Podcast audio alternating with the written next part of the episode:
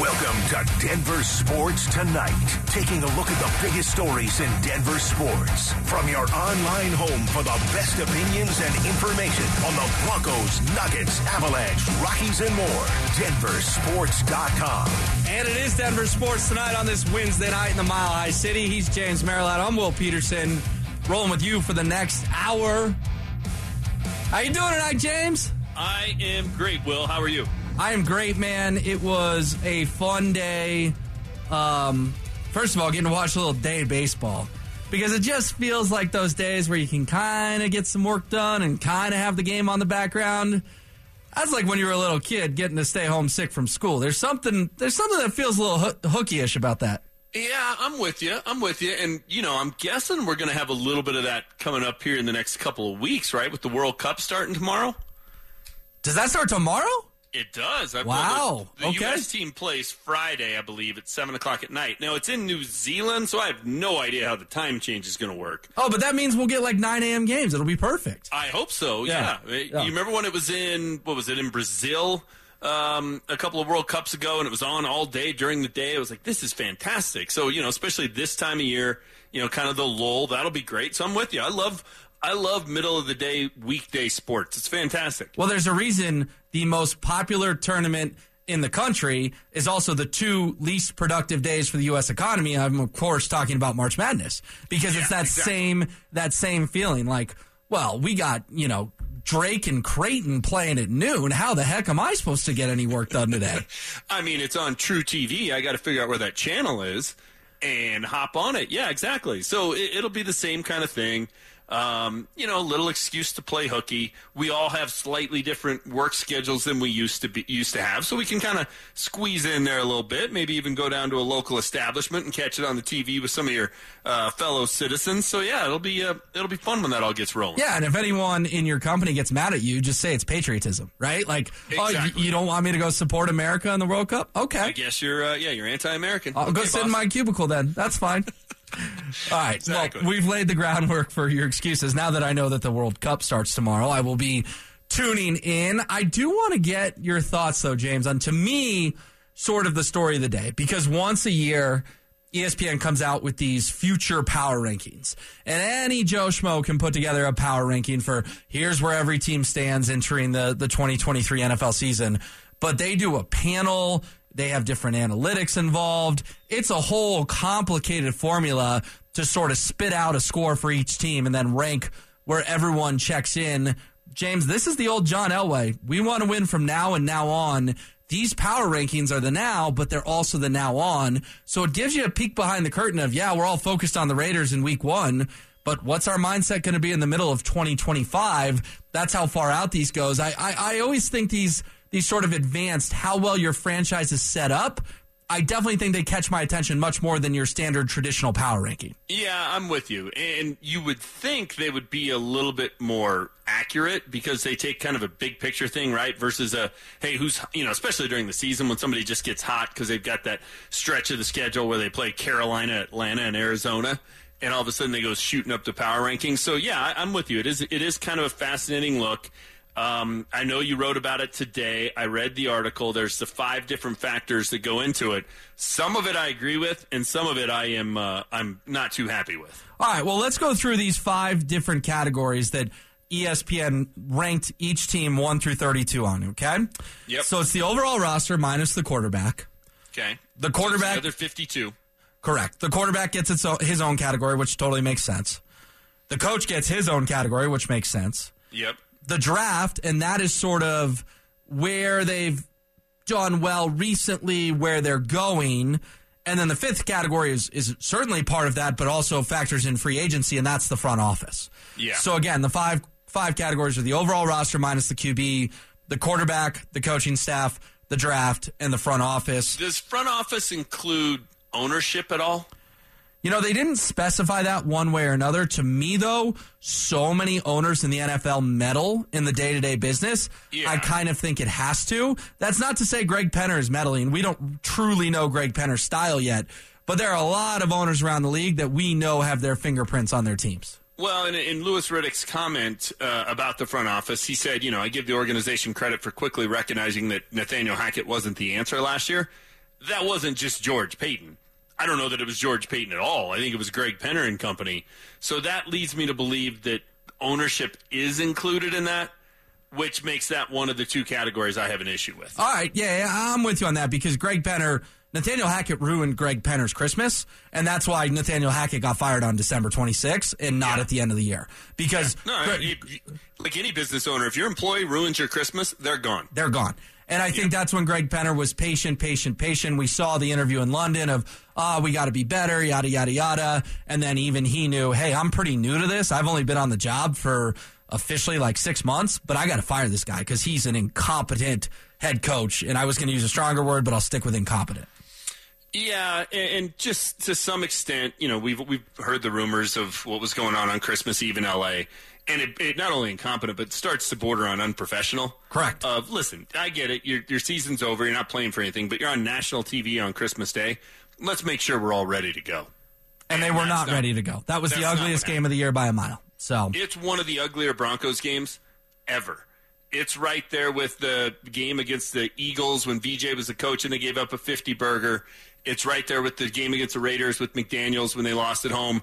Jeez, what was that game? Like 59 to 14 and Darren McFadden had like six touchdowns. Yep. I mean, it's it's in that conversation where we'll be citing it, you know, off the top of our head, 51 to 14 Christmas Day against the uh, against the Rams. We'll be citing that for for years to come. All right, so let's. Do you want? Let, let me ask you this: Do you want the overall ranking first for the Broncos, or do you want us to get in the nitty gritty and tell everyone where it all evened out?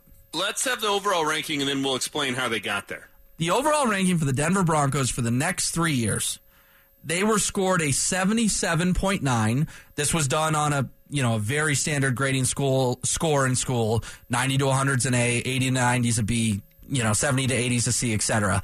So they're seventy-seven point nine, which is a C plus. Check them in at nineteenth in the NFL for the next three years. Kind of purgatory in the league, not close enough to sniff the playoffs not the bottom of the barrel where you're thinking they're bottom bottom bottoming out for Caleb Williams or Drake Maye next year. Yeah, and a C plus and 19. Look, 14 teams make the playoffs every year, so I would guess that's you know you're flirting with a, a, a playoff spot one of those years. Maybe you get a seven seed, right? But typically you're on the outside looking in. Correct. It's a seven and ten team. Correct. But they had That's a how, that's how I read number 19. I'm like, yeah, and you know, so maybe you're nine and eight one year and you get in, you're seven and ten one year and you're five and twelve the other, and it averages out to seven and ten. It's not a it's not a very promising outlook for the next three years. I will tell you this though. They had 12 AFC teams in front of them. So That's that's a problem. it is stacked heavily towards I mean we all know the AFC is the stronger conference right now just look at the quarterbacks. But when you're 19th in the league, you can say, "Oh, well 14 teams make the playoffs. That's not that far away." Well, and you got 12 AFC teams ahead of you. That's a huge hill to climb to get back to the postseason. Which I think that's probably a, a, bit much. But I mean, Kansas City should be ahead of him. Probably the Chargers should be ahead of him. Um, But James, it's it's Kansas Buffalo. City, it's Cincy, it's Baltimore, it's Yeah. Buffalo, it's Pittsburgh, it's Baltimore Jacksonville. Pittsburgh. I mean, really, come on, Kenny. I, my, I love Mike Tomlin. He's my favorite coach in the NFL. Maybe my favorite coach in all of sports. But other than Mike Tomlin, that organization set up really well for the next three years with Kenny Pickett. I mean, James, Baltimore is fourth on this list, and the Steelers are seventh. So they're not even in the oh. same stratosphere as the Broncos. I, I mean, that's that's that's laughable. I, and I like Lamar Jackson a lot. But would it shock you if Lamar Jackson all of a sudden just went off off a cliff? It wouldn't shock me at all. John Harbaugh's a great coach, so uh, obviously they get plenty of bonus points for that, and those are good organizations and they're traditional winners. But I don't think Pittsburgh's set up other than just hey, they're always pretty good. Okay, fine. But uh, other than Mike Tomlin, what about that team excites you? Well, Pittsburgh was top 10 in four of the five categories, James. Overall roster, they were ninth. Coaching, they were third. Drafting, they were ninth. And front office, they were seventh. So that's how that gets you to the seventh most hopeful future in the. NFL. All Again, right. So we're not talking about of- tomorrow. We're not talking about tomorrow. points for stability. Okay, okay, which is something to be said for it. But I, I don't buy those two teams. I'll buy Cincy, Buffalo, the Chiefs, and the Chargers. Uh, that's that's fine. Well, what about the Jaguars? That's another team in front of them in the Eh, AFC. they had What good- about the they had a good Dolphins? Six week run. What They had a about the Dolphins? Run. Let's see. What about the Chargers? I mean, I, the list goes on and on. What about the Jets? What about the Patriots? The These Jets. the Browns. The Jets. What about the Browns? All these teams are in front of the Broncos. The James. Browns are ahead of the Broncos. Yes, they are. They are Oh seventeenth. gosh, the Jets ahead of the Broncos is a joke. The Browns ahead of the Broncos is a joke. I mean, come on, that's a that's a team that's just going places with with with that quarterback, Deshaun Watson. Did he show you anything last year that suggested that guy is ready to uh, resume being an elite quarterback? He looks like he forgot how to play, and every time he walks into a stadium, even at home, he's going to hear all sorts of things as he should.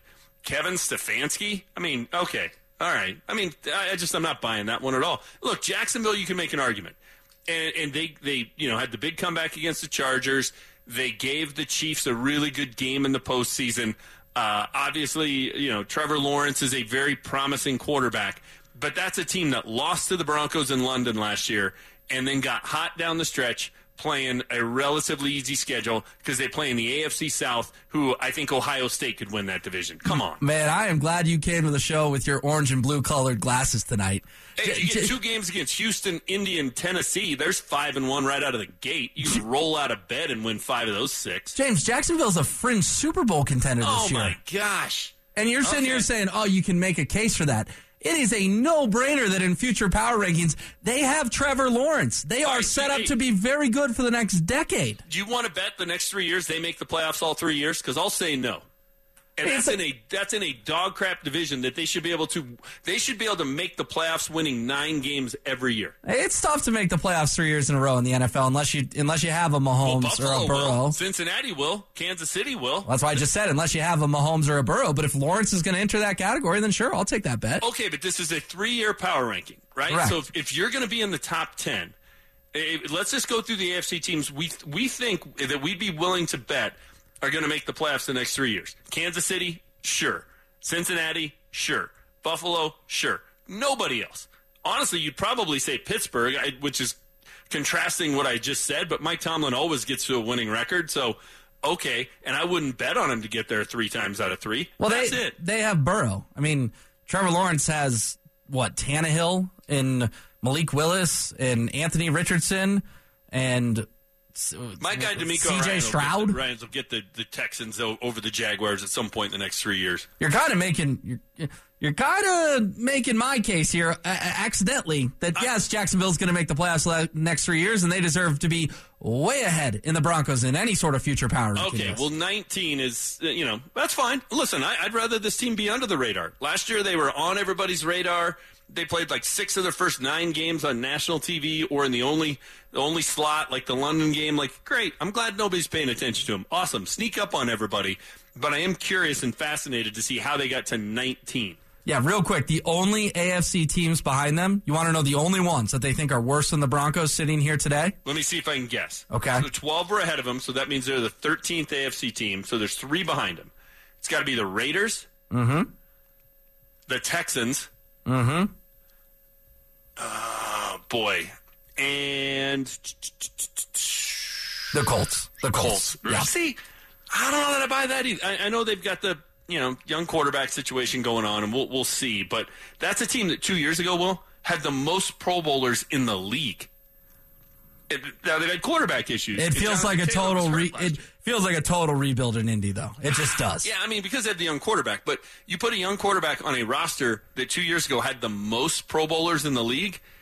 You, you know, you never know. You, you never know. So okay, that's, that's fine. So the Broncos are the you know fourth worst team in the AFC. Okay, sure, I'll buy it. ESPN. All right, you did say we want to get there, and, and we kind of got sidetracked a little, but we are going to get there on how the Broncos got to this ranking. The overall roster minus the QB, they were number 16 in the NFL. I actually think that's that's pretty good for Denver, where their roster projects. That that means you know not only do you believe in obviously the Pat Surtains of eh, the second of the worlds, but you believe in the Jerry Jeudys of the world being here for a long time, and and maybe even the you know the Damarri Mathises, the up and coming type guys.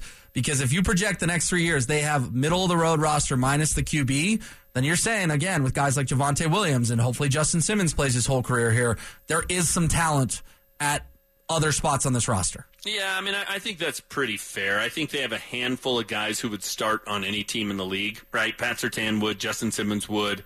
They got some guys who would start on most teams. Garett Bolles would start at left tackle for most teams. Um, Javonte, when he's healthy, Jerry Jeudy probably. I mean, yeah, yeah. I, I would. I'm I'm honestly fine with 16 because especially once you go beyond their starting 22.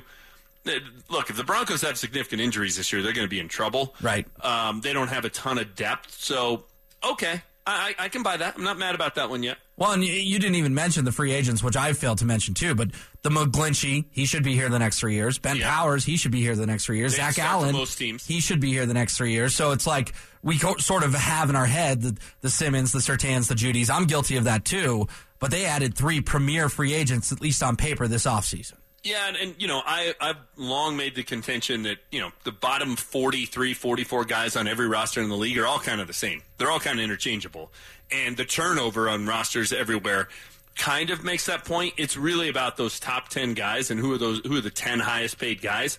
And that's where you're looking at Surtain and Bolles and Courtland and you know uh, McGlinchey and Powers and, and those kind of guys. So they have to have good years. They they really do, and that, that that goes across the board, right? Like if you look at the Chiefs roster, it's you know it's Kelce and Mahomes, and it's all those guys, and they have great years year after year. So the people you invest in, the top of your roster. The top of your roster has to be better than the other team's top of the roster. That's where the difference is made. Quarterback, they check in at number 21 in the NFL for the next three years. I think that's a fair ranking because you could put them. I mean, if Russ doesn't work, James, you could put them at 30, 31 or 32. so- Um, maybe only Arizona with a worse QB situation in the NFL. I guess maybe Washington too, but you could put them in the 30s if Russ doesn't work. So you're giving them a nine spot bump in the in the off chance that Russ bounces back this year. Well, in the off chance, that's making it sound like it's a it's a long shot that he bounces back. I think it's a long shot that he doesn't, and that that's fine. I mean, look, he had a terrible year last year, and we we've gone round and round on why that it, it was the case, and we're all fixing to find out if it was Nathaniel Hackett, which is what I say, or if Russ is cooked, which is what a lot of people say.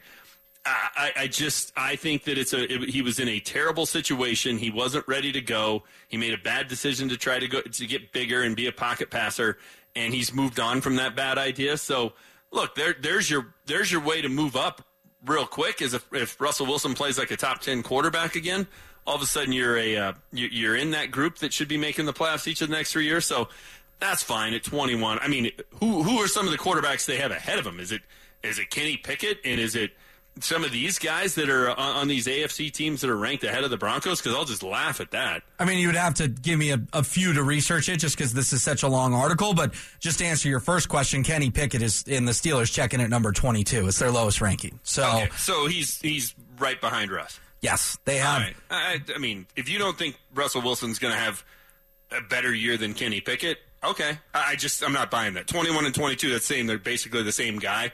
I think that's pretty laughable. Well, Kenny Pickett was a top five quarterback in QBR the last five weeks of the season last year. Great. He had a good five week run. Awesome. I mean, okay. Hence, Who- hence the who would you optimism in have- Pittsburgh who- because they did. have opening opening day this week. Russell Wilson or Kenny Pickett? Well, James, they did that whole worthless Mitch Trubisky thing. They finally turned it to the kid, and he showed him the last five weeks of the season that he had a lot of promise. So we've seen that movie before, where where teams finally give the younger guy a chance in the the late last quarter of the season, and then they they turn into a superstar. If you made me pick a quarterback for the next three years, not the next ten, the next three, I would take Russell Wilson in a heartbeat over Kenny Pickett. Oh, I would take Kenny Pickett in a heartbeat. Absolutely. Okay, all right. I mean, you're, uh, I'm going to go off ten years, and you're going to go off five games. Okay, that that seems wise. That's not a little recency bias coming in there, Will. Uh, I'm going to go off when QBs fall off a cliff in the NFL. They fall off a cliff. Okay, all right. Um, I mean, he, he, was- he was part of the most dysfunctional organization in the league last year, but I guess he was supposed to shine throwing the ball to Kendall Hinton, Brandon Johnson, and I can never remember Swain's first name. That's how memorable he was. Freddie Swain. Freddie And Swain. What remember, was remember that game when that was his trio? What- And they just kept going three wide. That was that was just some coaching brilliance. What percentage of the dysfunction was Russ? Because he has to take at least a third of the blame, in my opinion, with the whole office thing and the whole staff Sure. and Yeah, the yeah. whole we have free run of this place because I'm Russell Wilson and I'm more famous than you. Yes. yeah, Yes. yeah. A third of it. And all those things that, that led to him getting a third of it are gone now. No more office. No more too heavy and out of shape. No more it's all about Russ. All those things are gone. Well, So the things the uh, entourage was still there uh, at Boulder two days ago, so the entourage is still there. So it's not That's all the same gone. entourage that Patrick Mahomes has and Kirk Cousins has and every quarterback has. Every quarterback has that. Every single quarterback that's worth a hoot has that. Joe Burrow has that. Justin Herbert has that. Well, Bill, uh, just, Bill Belichick kicked Tom Brady's entourage out of the building. Yeah, that so, was smart. So that it does smart. it does wear thin on on even the best coach in NFL history. Bill Belichick's currently deciding between Mac Jones and Bailey Zappe. So yeah, glad, i bet he's glad he kicked uh, Guerrero and Brady down the road. That worked out well. Bailey's happy. Bailey. Bailey Zappe. See, okay, there you go. That's where that's where Bill's put himself. Uh, the coach, they have the Broncos with the sixth best coach in the NFL for the next three years. I think that's fair. A little, that's a little positive, but okay, I'll take it. I mean, that's that's we're assuming Sean Payton coaches at least three years of his deal, so they're basically saying they've got the sixth best coaching situation with Sean Payton the next three years. I think he's a top ten coach. Well, let's see if he's six, but uh, that'd be great if he is. But uh, I I think that maybe is even a little high. So okay, the first two made me mad, but the uh, the second one made me mad. That one, okay, we'll we'll take that. That's great. That's great news. Um, at draft they have him at number thirty one. I think part of this, James is they haven't had a first round pick since Pat Surtain. So yeah, I mean, it's, it's they, a little bit hard to assess. But but you're second to last in the league because your last two first round picks, the the Seahawks got to make the trade because you gave those up for Russell Wilson. So I mean, number 31 in draft in the NFL, yeah, because we just don't have a ton of first round picks to grade on this team. Yeah, it's a, it's very difficult to assess it. Um, eh, you know, so that's a score that brings them way way down. But it's a little bit like you know the college football recruiting rankings and it's skewed it used to be skewed based on well this school had 21 scholarships to give out and this one only had 12 it's like well you're kind of comparing apples and oranges here a little bit. It's a little hard to grade the broncos drafts but let's be honest they haven't been spectacular in the last couple of years. I mean Nik Bonitto was their first pick last year in the second round. What will he turn into you know, the they, they traded the one of the picks they got in the Von Miller deal turned out to be Luke Wattenberg. He was a disaster when he was in there. So we'll see. We'll see. Greg Dulcich looks like a pretty good player, though. Like he could be a a, a weapon at tight end. So uh, do I think the Broncos drafts have been great? No. Do I think they've been the second worst in the league? Ah, it seems a little unfair, but okay. I mean, they, they, they, kind of have been fighting that battle with one or two hands tied behind their back. I mean, we'll do the rookies next next segment, James, but let's leave them out of it. Out of the last three drafts, how many players are there to be excited about? I think there's three, right? There's Surtain, Williams, and Dulcich. I mean, in theory, you should have taken between 20 and 25 guys, and we're excited about three of them. Yeah, that's I may be, a very good average. Yeah, I may be missing a name or two, but top of my head, those are sort of the three that, that you hear, hey, we're excited about Surtain and Dulcich and Williams. I mean, sure, if Damarri Mathis gets a chance as the number two corner, could he be on that list a year from now? Yeah, but he, you and I aren't sitting here today going, oh man, they are set at corner because Damarri Mathis is here. No, you're right. You're right. There aren't a ton of guys. And, you know, we shall see if this year's draft class is better. Um, but I, look, I, I don't think the draft should have been a really high score. I don't. When you're the second to worst team in the league at it, though, that does raise my eyebrows a little bit of like, wow, is that fair? But We'll see. We'll see. So, okay, I'm not going to quibble with that one too much. The next one I have an issue with. But that's the absence of picks that the front office, George Paton, created that absence of picks with his trade. Um, and he, the front office comes in at number 26 in the NFL. And to me, when I think front office, I think GM. George Paton is clearly a bottom quarter GM in the NFL, if not even lower. So I would have put them at like number 29 or number 30 in front office. It's funny that wasn't it like a year and a half ago he was winning the award as the best GM in the league at the combine? I think he won it for best draft. I don't think yeah. it was for best oh, overall GM. Best draft, and now they're 31. So best draft two years ago, he's now 31st and part of the 26th ranked front office. Which look, it, his his legacy, his career, his time in Denver, his ability to get another job, it's all dependent on Russell Wilson. Right? If Russell Wilson's terrible this year and they have to move on from that contract before it even starts and they eat 80 some million dollars in dead cap whether it's in one season or over two, he's never going to be a GM again. Never. And it sets his franchise back 5 years. I, I mean that will be the worst trade in the history of the league. The Herschel Walker trade will look like a a, a steal compared to that one. Oh yeah, George Paton would be a worse GM than Jeff Bridich. Let's make that. He would be the yeah. worst GM in the history of Denver sports. Yeah, I mean, it, that, it would it would be an unmitigated disaster, and that's not hyperbole. I don't think that's going to happen. I also think when I when I when I go front office, I think you have to include what they do in free agency, which I think they did really well. Part of that stems from the fact of hey, do they have ownership with deep pockets so they can write a lot of big checks and buy their way out of trouble? They do. So I think that's a little unfair because I think you're kind of double dipping on the Russ deal here with no draft picks, so their draft is bad, and no draft picks, so their front office is bad. You're, you're kind of getting double jeopardy here a little bit on this on these ESPN rankings. Eh, but their front office is bad because they made a trade that looks looks awful right now, Listen, James. Their It front looks- office is either going to be top 10 or it's going to be 32nd. I, I don't know that there's a lot of in between. If that if that trade if Russell Wilson plays like he did in, in Seattle, let's just I think we can agree that's best case scenario, right? Sure. I, I think all of a sudden with the, the Walton Penner family ownership group and the deep pockets and their willingness to spend in free agency, which they proved. I mean, they they were writing checks left and right in free agency. It's a top ten front office if Russell Wilson plays like he did in Seattle. If, if you want to count ownership, yeah, I'm all in on the Walton Penner family ownership group. I was they spent the most money by more than hundred million dollars Yeah. in free agency. I'm just not convinced if they're going to be at number 26 that they're factoring in the richest owners in the NFL by a mile. Well, that is, so that's a miss on their part. And if Well, then maybe they should add a sixth category, ownership. they Maybe probably should. maybe that should have been its own category. But if Russell Wilson plays like he did last year, the Broncos have the worst front office in the league. And because I don't know that the Walton Penner family ownership group can buy their way out of that mistake, given that it, it is a salary cap sport. And I know you don't believe in the cap, and there are ways to maneuver it, but at some point, you, the bill comes due. You you do have to count the dollars. At some point, you can't keep kicking the can down the road and hoping that the cap goes up and up and up and up, and you and you can buy your way out of it. So I think it's going to be one extreme or the other. I think that's a I think that's a little unfair. So look, it's it's great. There, nobody's given the Broncos much credit here, other than Sean Payton, the one guy who's completely unproven as a member of this organization, and they're going to be under the radar. well, That's Russ is completely unproven as a member of this organization. Well, who- like if, Russell Wilson is Well, no, completely according to them, unproven. he's proven as a as a bust. Like everybody else on this, the overall roster, the draft, the front office, and the quarterback has at least done something in a Broncos uniform, even if it was bad. Uh, Sean Payton's done nothing as a member of the Broncos organization, and that's the only positive according to ESPN. Well, he gets the benefit of the doubt because Uh, he's that's fine. He's he's going on his past resume, whereas all these guys are going on their current resume, which isn't very good. But if Russell Wilson's a top 10 quarterback, that changes the quarterback number and that changes the front office number significantly. And all of a sudden, the Broncos are a top 10 team. I hope that's the way it shakes out. We're up against it, but coming up on the other side, we'll put a bow on this because there's still a little more to unpack. Plus, the rookies, the rookies, they were at Centura Health Training Center today. RamaSlaw.com text line 303 713 1043. A lot of people fired up, James. You want me to read the nice ones or the mean ones about you?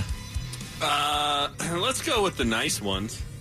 Uh, Will is so off base. Put your money where your mouth is. $100 says Russ finishes as a top 10 rated QB this year. That is a uh, that is a smart texter. Not going to bet you, Cal, but I appreciate you chiming in. I, I'm with you, Cal. Um, this this one's good. Three two five one. Hold up. Merilatt wants to sell us on Russ and Jeudy dominance under Rosburg for two games, but mocks Pickett playing well for five weeks, which is more weeks than Russ played well. Moving the goalpost. That's from Fred in Jacksonville. No, Fred. So let me try and explain this again. I am making the point that Nathaniel Hackett was the problem because when they put in Jerry Rosburg, a guy who was sitting on his deck and selling hyperbaric chambers, everybody played better, including the quarterback. That's how bad Nathaniel Hackett was that Jer Bear made everybody play better. Just imagine what Sean Payton will do. So no, I'm not saying, hey, look at that two games. That means they're going to be great, but it does show how incompetent Nathaniel Hackett and company were when he was gone. They were better with Jerry Rosburg as the head coach for crying out loud. That's the point. Okay. Uh, I, I I think I disagree with what you're saying, but I think your your argument makes sense. So hopefully Fred gets that as well. Also, real quick before we get into the rookies, I have a little bit of bad news for you. Will Oh, what's that? I pulled up the uh, Women's World Cup schedule. Oh, It does start tomorrow, okay. but tomorrow is 1 a.m. Denver time. That's the opening game, New Zealand and Norway. Then they play at 4 a.m. and then they don't play again until tomorrow night at 8:30 and 11. So these are all like overnight or late night games. Wow. So you're right. That is total other side of the world. Yeah. That it just it does. It's better when they're in Europe or South America. I, I know South America is relatively similar times, but it's better when they're in Europe for us because then the seven o'clock kicks there are like noon kicks here. Yeah. Whereas New Zealand, we're just basically twelve hours off from them, so our kicks are never really going to line up with that. The other weird part of it is they've clearly manipulated the schedule to make sure the United States play in a good time window in the States because Mm-hmm. they play at 7 o'clock on Friday night. Eastern or, or Mountain? Mountain time, Denver time. Oh, great. Which, which is great, but there aren't any game, no other games unless it's essentially unless it's the U.S. are played at that time, which means for the Americans who are over there, they're going to be playing at a weird time of day locally. Oh. which is a little bit troublesome because they're trying to manipulate the TV schedule. So a little bit of bad news when it comes to the uh, schedule because you know unless you're an insomniac, I don't know that you're going to be catching a lot of Australia and Ireland tonight at uh, 4 a.m. No, I don't. I don't plan on that. But you know, you n- never say never on a Friday night out. You come home one o'clock, need a little Good point. nightcap. Yeah, yeah. Good point. So you could you know maybe roll in. Let's see, it'd be it'd be Saturday, so Friday night 1 a.m. A little Zambia Japan, Heck yeah. and if you're really rolling, you get England and Haiti at 3:30. I mean, I don't know much about Zambia, but I know Japan's always right there. So And then give me, right give me. Japan the minus one and a half, James. pull an all nighter, try and go three in a row, and get Denmark and China at 6 a.m. Should be a classic. There you go. All right, we'll keep an eye on the Women's World Cup. Obviously, rooting for the USA, and we'll be able to watch those games. So that is good news. But I want to talk to you about the rookies, James, because the draft element that the Broncos got a, a really bad grade in. We were just talking about the ESPN future power rankings. If you're just tuning in, you can check those out at denversports.com. The Broncos are ranked the 19th best team in the NFL for the next three years. But let's talk about the rookies and sort of the path to how they can make an impact this season. And that's how Andrew Mason framed his column today. Off the top of your head, which rookie, and I'm not saying Mace ranked him this way, but I just want your thoughts. Which rookie is the one where you say, you know what, come six, six months from now, we're going to say he was the Broncos rookie of the year? Drew Sanders. Okay. I don't even think it's close. And, and you know, I know Mason also wrote a piece today about how inside linebacker may be the Broncos' deepest position.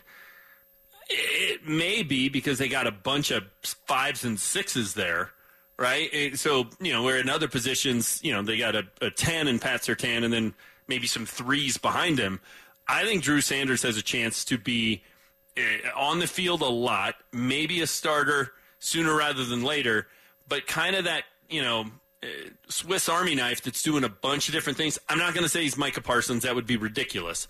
But in terms of how the Cowboys and Dan Quinn used Micah Parsons and moved him all over the place, you could see that from Drew Sanders of yeah, playing a little bit on the inside, but also being a pass rusher, especially while Baron Browning is out. Like I think they're gonna they can get creative with him. So he's the guy I would look at, and by the end of the year, we're gonna say that was their best draft pick. I mean, I hope they do, but you know, Josey Jewell and Alex Singleton are locked in as starters inside, mm-hmm. and Frank Clark and Randy Gregory are kind of locked in as starters on the edge. So it's going to take another injury on top of Browning to get Sanders consistent playing time more than I don't know twenty to twenty five percent of the snaps. Alex Singleton and Josey Jewell being locked in as starters is I I just don't buy that. I think that is a classic example of we see them all the time and we overinflate their value and their quality as a player. Well, Singleton got paid this offseason, so they paid him with the intention to start him. all right, well we'll see. And see. Jewell picked off Patrick Mahomes twice last year and is one of the longest tenured Broncos and one of two that Vance Joseph knows from his time here previously, previously along with Justin Simmons. And if you went and polled these same folks who filled out this ESPN poll that we railed about, or I railed about for a half hour, I, I don't think that either one of them makes the top 30 li- inside linebackers in football. They're, they're- they're not Roquan Smith. They just aren't. Come on. Mm. Top You think Alex 30? Didn't, didn't, didn't, didn't Singleton like lead the NFL in tackles at one point? Like last time I checked, Hey. tackling's a pretty important stat. Yeah, no, nobody makes tackles seven yards downfield quite like Alex Singleton. And nobody just saying sets up second and three like Alex Singleton. To not even put him top 30, I mean, woo! if you want to go back to the the game that just started the derailment last year, it was Alex Singleton with a clean shot at Geno Smith in the first quarter of the Monday night opener in Seattle, and he whiffs on it, and Geno steps up and throws a touchdown at seven nothing, and Lumen Field is going crazy. I mean, So come on, come on, man. I- You, th- you think their whole season is different if Alex Singleton makes that tackle? They were a crappy football team I with a bad head season- coach. I think the whole season's different if they win that game, but I, I just think I can come up with off the top of my head a just a huge blunder from Alex Singleton. What's the Alex Singleton highlight? The first quarter of week one, because Alex Singleton missed a tackle, derailed derailed the season. That's That- when it started. That's That's that's crazy, James. They Yeah. played they Yeah, played the- what the seventeen times four. tracks and you know goes barreling through a town, but it was you know miles back on the track that, that that all of a sudden there was somebody left something on the track that caused the problem. James, they played fifty seven quarters of football after that. I get it. I get it. I'm just saying. F- fine. I, I off the top of my head had an Alex Singleton play that was a huge problem. Find me the Alex Singleton play where yeah, boy, they would they don't win that game without Alex Singleton. They only won. They only won five, James. So they, they beat they beat the Niners Okay. eleven to ten. But I'm sure. bad I'm sure. Yeah. As bad as so many different players were on this team, Russell Wilson at the top of the list, we can come up with moments where they shined, right? I can come up with moments where Justin Simmons had a great year. He had six picks. Pat Surtain had a great year. Randy Gregory, despite the fact he missed most of the season, uh, you know, had the, the, the fumble that he caused in Seattle and, you know, a couple of games early in the year, he's like, man, this guy can really play. Like, we can come up with it with other guys. You can't come up with it, Alex Singleton, but he's Dude. locked in, chiseled into the into the stone like it's coming down from Mount Sinai. That he's a starter. didn't he have like Just a twenty? Didn't he have like a twenty four tackle game? I mean, he had, an absurd total one game. Absurd. Sure. Okay. What was the score of the game? I, I couldn't tell you the game off the top of my head, but I'm saying that you you can play in the NFL if you rack up that many tackles. You just can't. That's a that's a Brian Urlacher type number. Yeah. Well. Okay. The uh, clearly the Eagles missed him. All right, real quick because you are just you are on one tonight, man. I gotta I gotta keep this thing moving. had 19 tackles in the loss against the Chargers. All right, 19. That's a very, very big number. Marvin Mims Jr., Riley Moss, J.L. Skinner, Alex Forsyth, any of those four, who's second, I guess, in, in terms of impact in 23? You know, Marvin Mims I, I, maybe is the one I'm most interested in. Will just because the speed element that we saw out of KJ Hamler at times. That boy, that really does add to the offense. Um, you know, he had the big deep ball that helped set up the score that cut it to 25-23 in week four at the Raiders. He had the deep ball in London that helped him on the game winning drive. Like, man, that does really add an element. I don't think KJ is going to be. Uh, I don't think he's going to be on the roster this year. I think injuries have just caught up with him. So Marvin Mims, man, he could play a key role. So that'll be the most interesting. I think Riley Moss though has a chance to play the most. Like wide receiver is going to be a tough spot to to crack onto the into the lineup and get on the field. I think Riley Moss would be my uh, my vote. You know, JL Skinner. He's not going to. Uh, Caden Sterns is ahead of him as a backup, so I, I think that becomes tougher. So I would go Marvin Mims and Riley Moss as my next two guys. Yeah, I'd go. I'd actually go Moss above Mims because Sure. of that last point you made. Eh, There's just there's a path for Riley Moss to start in week one. There is no path for Marvin Mims to start in week Agreed. one. So Uh, barring just catastrophic injuries, right? Like, Yeah. You could have not a single cornerback get injured, and Riley Moss could start. he could Like, just win the job. yeah, that that could happen. So I, I'm with you. Uh, you know, you, you you look at the cornerback position. Obviously, it's Surtain. Uh, I think K'Waun Williams is a very underrated player. I really do. I, I think he's really really good. But you know, we'll see about Damarri Mathis. So yeah, Riley Moss could could step onto the field and see significant playing time. All right, we'll see how it shakes out. Coming up next, Coach Prime needs surgery. The AFL is coming back to Denver, and the Rockies, well, they made more Rockies history today.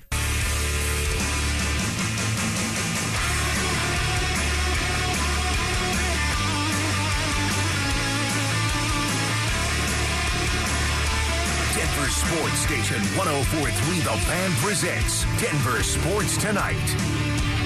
He's James Merilatt. I'm Will Peterson, putting a bow on this thing. Lots to get to to catch up on everything that happened today. First and foremost, James, Coach Prime confirmed that he will miss Pac 12 Media Day on Friday because he needs two surgeries tomorrow one for more blood clots and another to help straighten the three remaining toes on his left foot. If you go watch the Instagram video, we saw the toes, the three he has left. He says he doesn't show them off much. Um, you see the image, and wow, you're really thinking of Coach Prime. He is going through a lot. We certainly wish him the best with these two surgeries, and the hope is he'll be back for fall camp. Deion did vow today to run onto the field before CU's first game against TCU. that sounds very uh, Prime ask, I would not doubt it that uh, that he'll do that. But yeah, nothing but uh, good wishes to him. Blood clots are a scary thing, so yeah, go go get that taken care of, Coach. Uh, somebody else can fill in for you on media day. He will be missed though. He would have been the star of Pac-12 media day. Yeah, can you imagine the the crowd for Deion Oh, versus gosh. the crowd for the coach from Washington State? I mean, it's Lincoln Riley, right, from USC.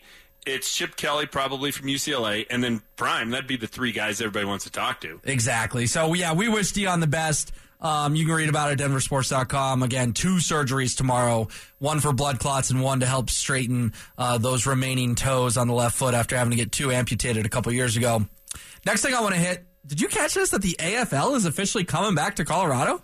I did arena football, not the old American football, but arena football. Oh yeah, should I not be calling it the AFL, I guess? Well, for old people like me, we, we still harken back to, you know, uh, Joe Namath and the Jets and, you know, the Broncos and the Chiefs and the Colts and, or the Chargers and the Raiders. So, yeah, this AFL means something different to me. but once home to the Denver Dynamite and the Colorado Yes. Crush, both who won championships. Yes, Denver you- Dynamite won the first pro sports championship in Denver history. Do you know the year? 89. 87. Oh, darn it. And what Very about close. the what about the Crush? Ooh, boy, 03. 05. Oh, okay. I was within a couple years on each, but dang it. And it'll be fun. I, I, I assume, John Dutton at quarterback. James, I assume those games will be at Ball Arena. But do you think there's a chance they look at other arenas around Denver? Maybe the, the one up in Broomfield or Loveland or wherever? Maybe Loveland. I think they're bringing out the old wrecking ball for the one in Broomfield. Gotcha. Yeah, that's that's turning into apartment complexes soon. Um, maybe because you know what, it, it is that they are fun events to go to, but are nineteen thousand people going to show up to watch it? I don't think so. So that type of venue would be a much better fit. It is fun because teams like Austin, Chicago, Orlando, Philly, St. Louis are getting teams, but they're also giving teams to Salem, Oregon, and Odessa, Texas. That's Uh, fun. Two of the smaller markets. 16 teams, as of now, will play in the AFL starting in April of 2024. The Coliseum would be fun. That's a that's a great old venue. oh, yeah. Yeah, I've watched some like high school basketball state championships in there. That thing is. It's awesome. That feels like you went in a time machine. exactly, exactly. It'd be so much fun. They should do that and sell like three dollar beers. And before we get out of here, the Rockies lost 4 1 today. James, they got two hit, and they only had one hit going to the ninth inning on an infield single. I mean, they were realistically close to getting no hit by the Houston Astros today. And I believe you have a fun stat on something about the Rockies. I believe it's the 11th time in their history that they've scored one run or less on two hits or less at home. Wow, that just doesn't happen at Coors Field, is what you're telling me. No, it's brutal. And you know who's the only pitcher to ever throw a no hitter at Coors Field? Hideo Nomo. There you go. Well done. Well done. Uh, Kyle Freeland almost did it a few years ago, but I mean, the Rockies have scored what? Two runs in the last 17 innings? Yeah, they put up the three spot in the first inning yesterday and have been just anemic ever since. Everyone says their problems are pitching, but if the bats are going to go that silent two days at 20th and Blake, I think your whole roster is the problem. Yeah, I mean, they got bad pitching, bad hitting, and, and bad manager. But other than that, they're pretty well set. Oh, man. It would have been interesting if their one hit today was an infield single, but CJ Cron, late home run. That's Yeah. going to do for us. For KJ, for James, I'm Will. It's DST on the fan.